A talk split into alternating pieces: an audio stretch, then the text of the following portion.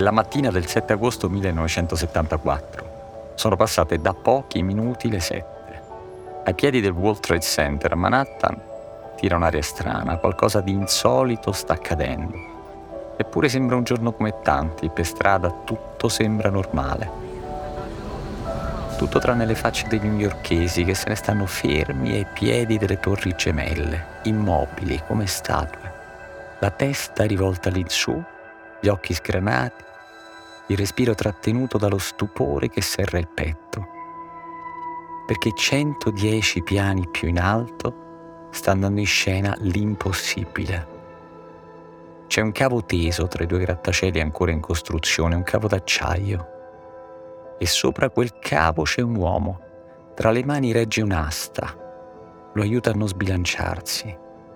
L'uomo è vestito di nero, muove i primi passi in bilico sulla superficie sottilissima. Sono passi calcolati, freddi, tesi, un piede dopo l'altro sul cavo d'acciaio. Sotto di lui si spalanca il vuoto. La tensione percorre lo spazio e il tempo, dall'alto verso il basso. Quell'uomo sta sfidando la forza di gravità. Si chiama Philippe Petit ha 25 anni, un corpo sottile, gesti misurati, movimenti felpati. Assomiglia a un ballerino. Invece è un funambolo. In passato ha esplorato altre altezze e sfidato altre vertigini. Ha percorso la distanza tra i campanili di Notre Dame a Parigi. Ha colmato la distanza tra i piloni dell'Arbor Bridge a Sydney. Agli agenti che lo arresteranno, dopo 45 minuti a spasso sull'abisso, dichiarerà quando vedo tre arance faccio il giocoliere, quando vedo due torri ho voglia di passare da una all'altra.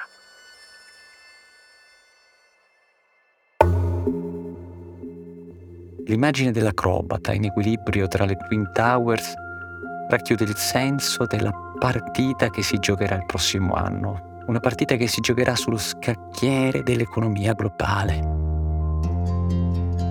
È l'immagine di Petit che si destreggia a 400 metri dal suolo. È riassunto il gioco di destrezza in cui nei prossimi mesi saranno impegnate tutte le banche centrali dell'Occidente.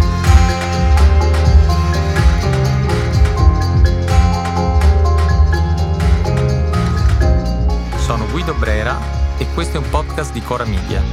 Si chiama Black Box, la scatola nera della finanza.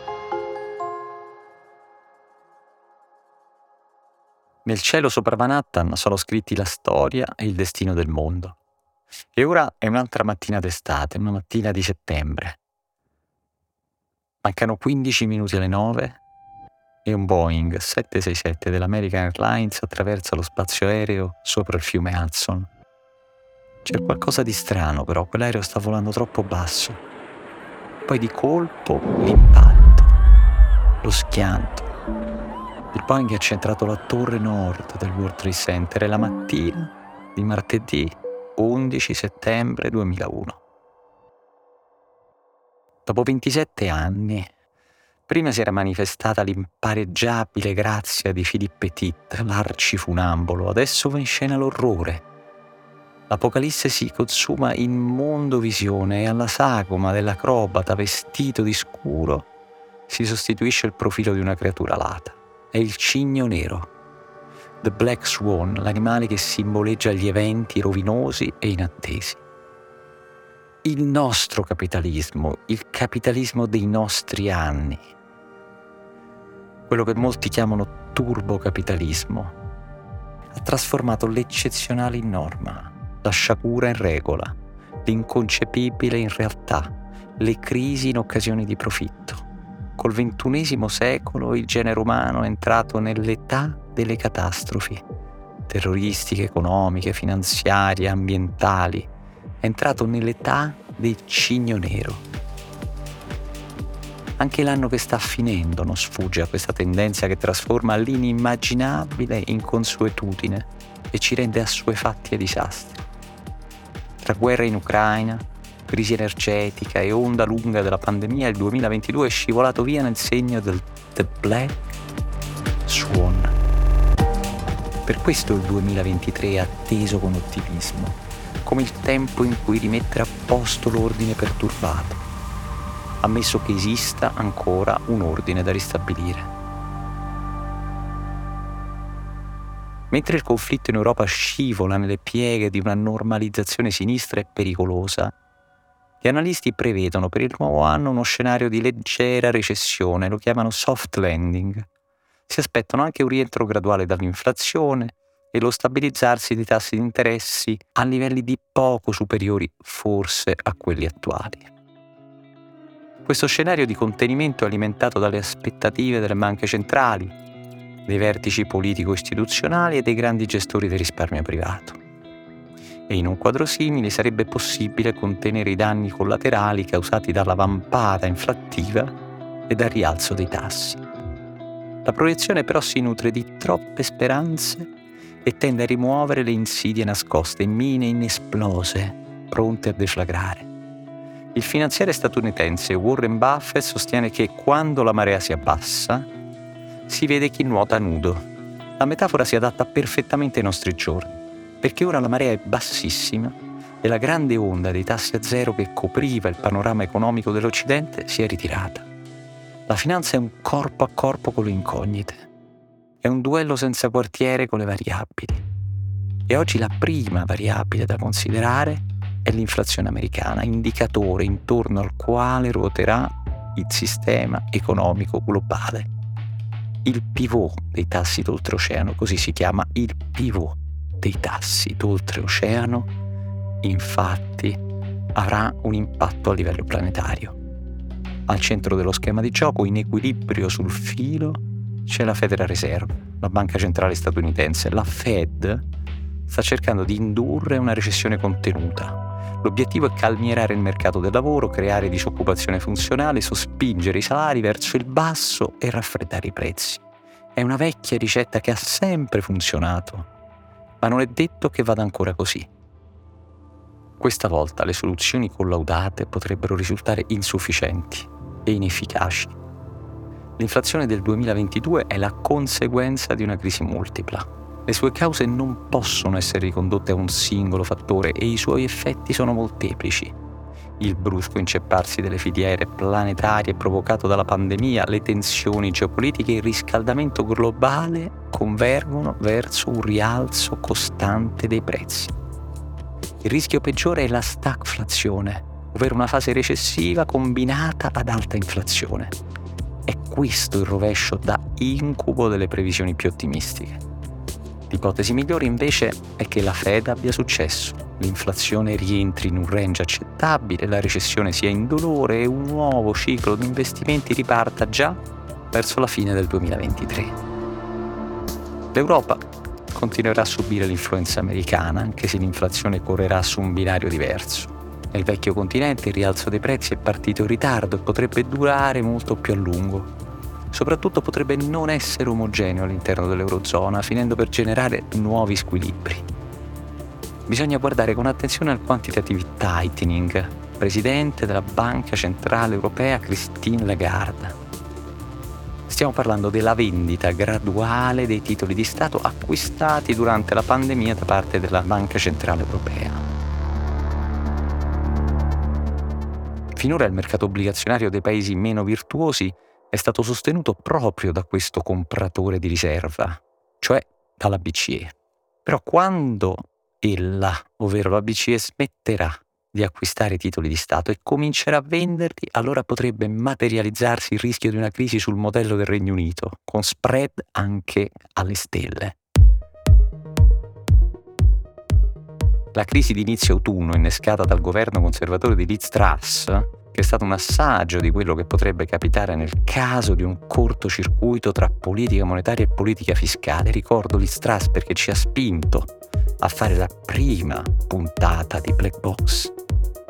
Ne abbiamo parlato e riparlato raccontando proprio la disastrosa combinazione di rialzo dei tassi e piano straordinario di riduzione della pressione fiscale per gli ultraricchi quello che è successo nel Regno Unito è anche un campanello d'allarme rispetto ai pericoli di eccessiva volatilità del mercato di titoli di Stato che non dobbiamo mai dimenticarlo, è lo strumento con cui si finanzia il debito pubblico.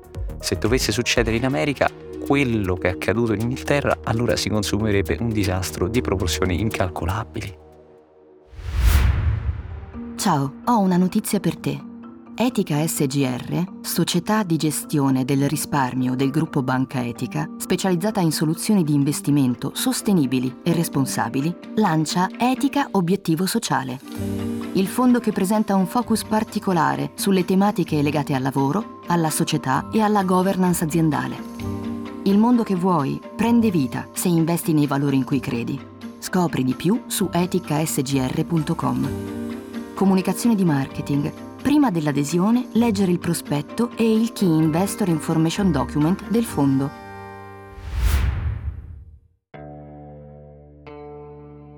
Quindi il sentiero su cui si muovono le banche centrali è un passaggio strettissimo e sospeso su un baratro. Da un lato c'è l'inflazione da tenere sotto controllo, dall'altro la recessione da governare. Le autorità monetarie contano di usare la seconda per disinnescare la prima puntano a gestire la situazione in attesa che sulle piazze finanziarie tornino condizioni e voglia per rischiare. Ma questo può rivelarsi un azzardo dalle conseguenze imprevedibili. Ricordate la frase di Warren Buffett sulla marea? Ecco, una recessione si sa come comincia, ma non come va a finire. Nessuno può essere certo di cosa accade quando saltano gli anelli deboli del sistema economico-finanziario. La bassa marea svela inganni e artifici contabili, una recessione prolungata può portare alla depressione economica, tanto più se non è possibile usare liberamente le politiche monetarie espansive. Inoltre una violenta recessione può causare il crollo del mercato immobiliare e generare sofferenze bancarie che si traducono in un'ennesima stretta creditizia. Allora le banche centrali tocca la sfida del funambolo. Il prossimo anno dovranno muoversi con estrema accortezza fare come Filippo Petit, il virtuoso dell'acrobazia, procedere lentamente su una superficie sottilissima, conservarsi in equilibrio tra recessione e inflazione, dosare con prudenza l'intensità degli interventi. Il filo trema, diceva Petit, e aggiungeva si vorrebbe imporgli la calma con la forza, mentre invece bisogna spostarsi con dolcezza senza disturbare il canto della corda. Nei cieli d'Occidente, nelle sfere dove si definiscono le politiche monetarie, a contendersi lo spazio ci sono l'acrobata che domina le variabili e il cigno nero che disintegra le previsioni rompendo schemi e spazzando modelli. Tocca all'uno o all'altro presiedere l'altezza e comandare al vuoto. Lassù non c'è spazio per entrambi. E il canto della corda è una misteriosa melodia da secondare. In ogni buona lettera c'è un post-scriptum, un PS messo a pie pagina, importanti annotazioni che servono al lettore e a chi scrive per distrarsi un po' perché il 2023 sarà anche il preambolo delle elezioni presidenziali americane che si terranno l'anno successivo. La corsa alla Casa Bianca è già cominciata e si preannuncia uno scontro violentissimo dalle connotazioni fortemente identitarie. Alla fine però gli americani voteranno come sempre pensando al portafoglio più che ascoltando il cuore. E se l'amministrazione Biden riuscirà a gestire la contingenza inflattiva e a presentarsi nel 2024 con tassi stabili o in discesa e con un mercato forte, allora sì, potrebbe riuscire a rintuzzare l'onda repubblicana. Nel frattempo è facile immaginare che la guerra commerciale tra la Repubblica Popolare Cinese e l'Occidente prosegua. Migliaia di aziende riporteranno gli stabilimenti in America ed in Europa mentre le catene di rifornimento diventeranno sempre più corte. Il vento del protezionismo continuerà a soffiare impetuoso. La globalizzazione sembra uno sbiadito ricordo della vita prepandemica. Lo spirito dei tempi nuovi raccomanda di difendere le aziende dai rischi collegati alle crisi geopolitiche. Va interpretato in questo senso il CHIPS Act, varato dall'amministrazione Biden come massiccio piano di investimenti per sostenere la produzione di semiconduttori made in USA e che di fatto finirà per intensificare la conflittualità con Pechino. Il 2022 è stato anche l'anno che ha registrato una lunga sequenza di fallimenti nel mondo delle criptovalute, insieme a una pesante flessione dei colossi tecnologici. Le prospettive non sono chiare, ma di sicuro assisteremo a una rivoluzione, anzi la rivoluzione è già iniziata.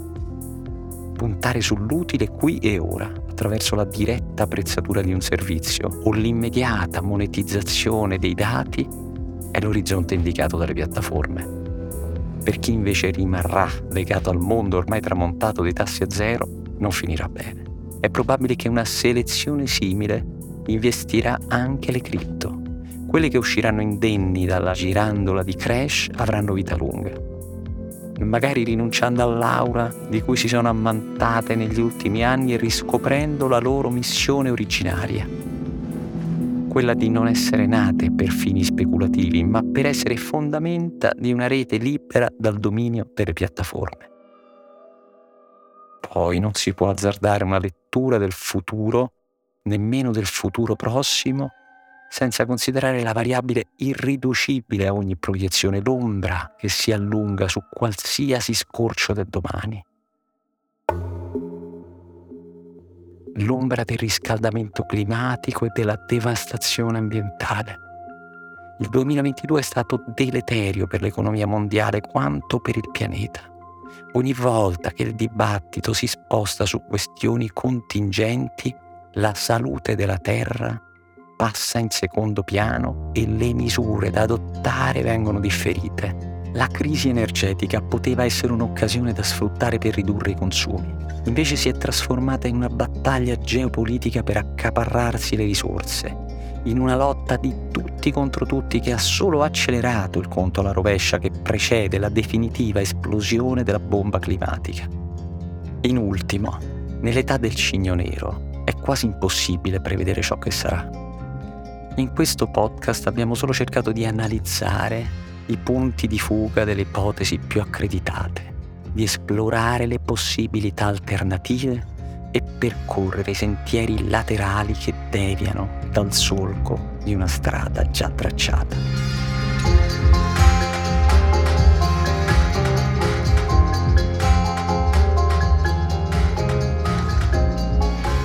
Black Box la scatola nera della finanza è un podcast di Cora Media scritto da Guido Brera con i diavoli. La cura editoriale è di Francesca Milano. La sigla e il sound design sono di Luca Micheli. Il producer è Alex Peverenco. Il fonico di studio è Emanuele Moscatelli.